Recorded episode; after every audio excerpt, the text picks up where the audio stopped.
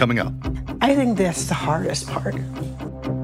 Not knowing why someone would want to do this. For Vault Studios, I'm Will Johnson. You're listening to The Daily Crime.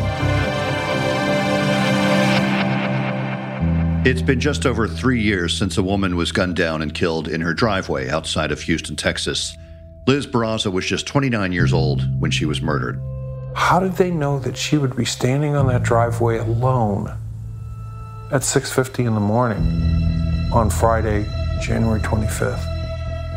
That to me is like really I think that might be the key. Clearly they were there early in the morning, hours before she was out of bed, driving by to see what truck Sergio was driving that day so they could know when he had left the subdivision and she was by herself. Three years later, her family and investigators are still searching for her killer. It's a daily retelling of her story. Um, it's lots of outreach. I don't know how long it'll take, but you know what? For as long as it takes, we're going to be out there and we're going to be fighting for it because somebody does know something. We know that rewards and anonymity work. But I also know that as a parent and as somebody who has my own uh, loved ones in my family, that the Nuelles are never going to give up. They will get justice for their daughter. I want to give hope to every victim out there. Keep fighting. Sometimes it takes years, but we eventually get justice. I'm joined by Grace White, reporter at KHOU in Houston, Texas. Grace, thanks for being here once again. Happy to be with you, Will. Grace, we actually covered this case on our weekly show, True Crime Chronicles, about a year ago, but uh, here we are now, just over three years since Liz Barraza was shot down and killed in her driveway. And let's remind our listeners what we know about what happened. I mean, she was setting up for a garage sale essentially in the early morning hours, right?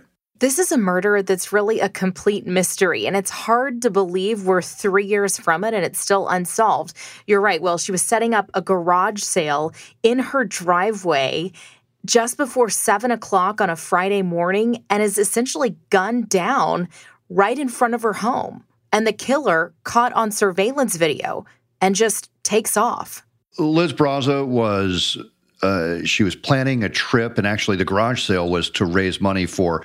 Correct me if I'm wrong. It was a surprise trip with her husband, right? It wasn't a surprise. They were planning the trip together, but it was certainly something they were looking forward to, celebrating their fifth anniversary. They're both huge Star Wars and Harry Potter fans, and they were planning a trip to Orlando to celebrate that anniversary. And Liz was doing this garage sale. It was sort of a last minute garage sale to get some extra spending money for the trip. It wasn't a garage sale that was heavily advertised. It was something that she kind of just was putting together at the last minute to get some extra spending money for Orlando. And her husband had just left for work when this happened. And Grace, you mentioned the surveillance video. it's incredibly disturbing to see this. I mean, you actually see the killer come up and fire shots at Liz Barraza. It is disturbing, Will. The killer appears to be in some sort of disguise, and investigators have cautioned us they don't know if this suspect is a man or a woman, but they've released these videos. They've put them out there online, shared them with media partners like us, because they want people to look at these videos and to call in tips. And here we are three years later, still asking for tips, now with an increased reward, hoping someone will come forward. Right. And we're going to talk about that reward. It has been increased, and the family's still out there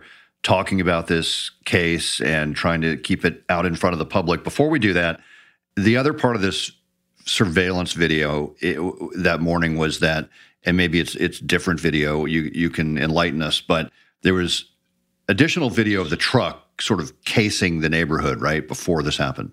There is. The suspect's truck they've released is a four door Nissan Frontier with a specific Pro 4X sticker. So that's a specific detail they've been able to pick up from this surveillance video. And you're right, Will, they have video of the truck in the neighborhood before and after the murder. So that is significant. And they're hoping that because it passed so many times, someone noticed something, someone will remember something about this particular Nissan Frontier truck and call it in. And then I believe her family has also brought up the fact that someone must have known that she would be out in the early morning hours setting up for this garage sale. Exactly. We've interviewed them several times and and you know this is such a a tragedy. But when you look at the video, when you look at everything we know and, and things we don't know about this case, the family in their heart believes this was targeted. They don't know why. Investigators have no motive that they've released. But when you look at the video, it just seems like this was a deliberate act.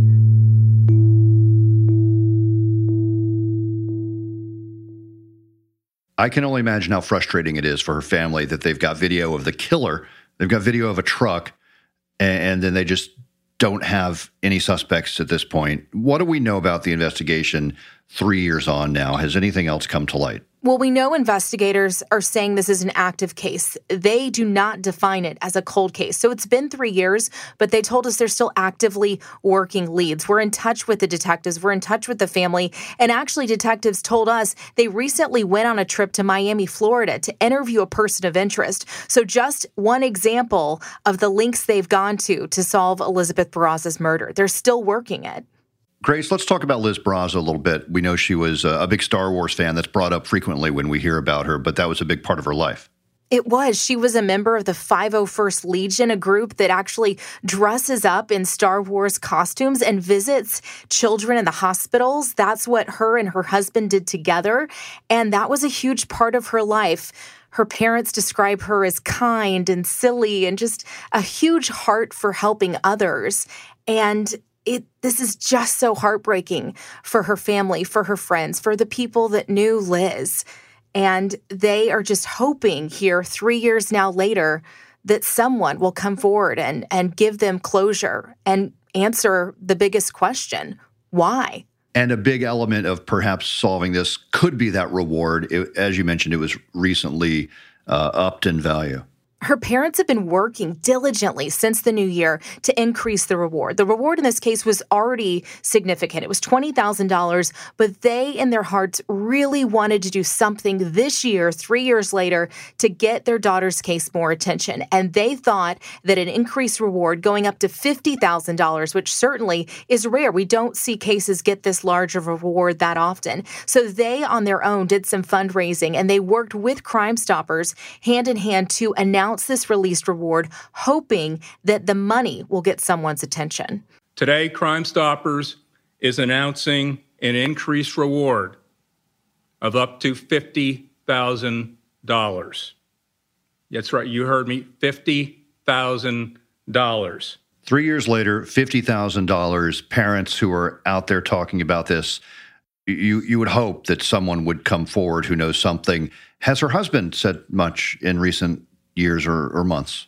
He has. We've interviewed him before for stories that we've covered, but he was also standing with her parents the day this reward was announced, this increased reward. And he said again at the podium at this press conference that this was the hardest day of his life. He said losing his wife was devastating, and he asked everyone to work together to solve this case. Three years ago today was the hardest day of my life had to be at the hospital and see my wife uh, no longer be able to be with me. Um, I was told that she wasn't going to make it, and all I could do was cry in agony at why someone would do this. I didn't know what to do. All I could do was hurt. Unfortunately, today we are still trying to figure that out why someone would do this. And so we seek the help of the public still by raising this reward up with Crime Stoppers to help get help from somebody out there who knows something, who can still benefit from this, this, this money it's just it's still really hard to to know that this is still happening and I just I just hope this helps, and I hope someone steps up because we need we need somebody to do the right thing. Listeners can certainly contact Crime Stoppers, right, in Texas or uh, the police in Houston? Absolutely. Houston Crime Stoppers, 713 222 TIPS. Grace White, reporter KHOU in Houston, Texas, a regular contributor on the Daily Crime. Thanks again for being here with us. We appreciate it. Thanks for having me, Will. Thanks for listening to the Daily Crime. Be sure to check out our weekly show, True Crime Chronicles, available wherever you listen to podcasts. For Vault Studios, I'm Will Johnson.